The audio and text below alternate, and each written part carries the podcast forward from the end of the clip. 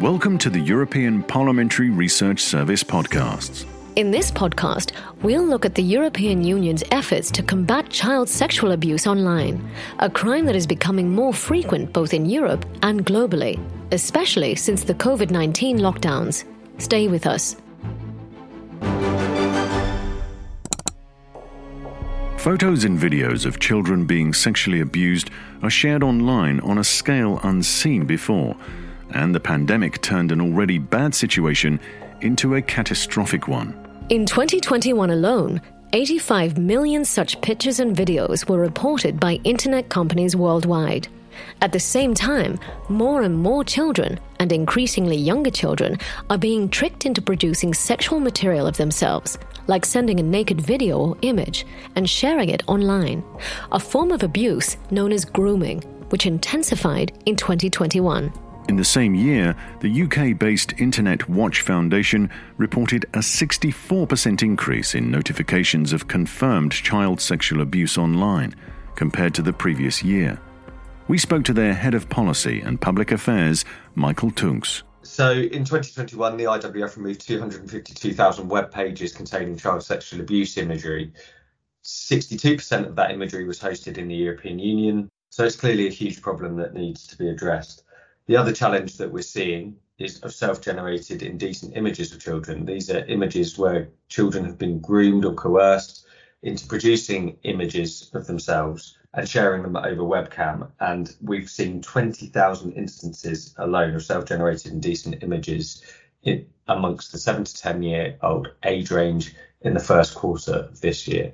In the same year, the US National Center for Missing and Exploited Children received over 29 million reports of suspected child sexual exploitation, a 35% increase from 2020. Most of these images are shared on the dark web, but also through social networking platforms and end to end encrypted communication apps such as WhatsApp. So, what is the EU doing to combat this escalating problem? Stay with us. Well, seeing that the current system based on voluntary detection and reporting by companies has clearly failed to protect children, the European Commission came up with tougher rules in May 2022. Let's hear the European Commissioner for Home Affairs, Ylva Johansson. We are failing to protect children today. But with this proposal, it's tough, it's unprecedented, and it's a groundbreaking proposal that makes Europe in the global lead of the fight against child sexual abuse online. We propose to make it mandatory for all uh, providers of services and hosting to make a risk assessment. If the proposed new rules go ahead, providers will have to assess the risk of misuse of their services to disseminate and host child sexual abuse material online or for grooming a child, and propose measures to mitigate that risk. To improve coordination and implementation, the European Commission wants to set up a new independent EU centre on child sexual abuse. This centre would act as a hub of expertise and support to governments, online providers, and victims. And it will become the central body for reporting detected instances of online child sexual abuse. National coordinating authorities designated by EU countries will need to review the risk assessments and issue detection orders when significant risks remain. Detection orders will be limited in time, subject to strict procedural safeguards, and target a specific type of offence on a specific service. Companies having received one will be asked to deploy automated content recognition technologies to detect child sexual abuse online or grooming. The choice of technology will be up to them, provided they meet the necessary safeguards.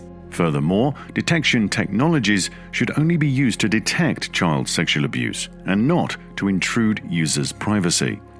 Where abuse is confirmed, national authorities would then request internet providers to remove the material or to block it if it can't be taken down at source. And because mistakes are possible, both providers and users will have the right to challenge any measure affecting them in court and get compensation for any damage that may result.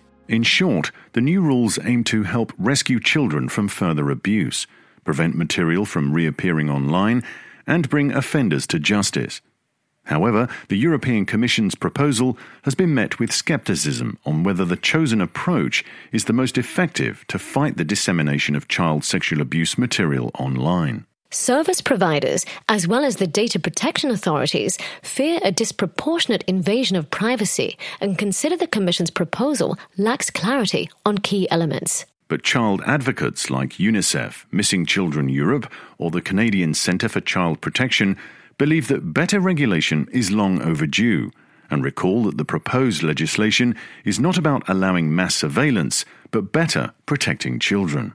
In the European Parliament, the proposal has also stirred up debate around the controversial points of privacy, disproportionality, and whether the new rules would benefit children or overwhelm law enforcement. Javier Zarzalejos leads the discussions within the Committee on Civil Liberties, Justice and Home Affairs, and he sees a very clear role for the new EU Centre on Child Sexual Abuse.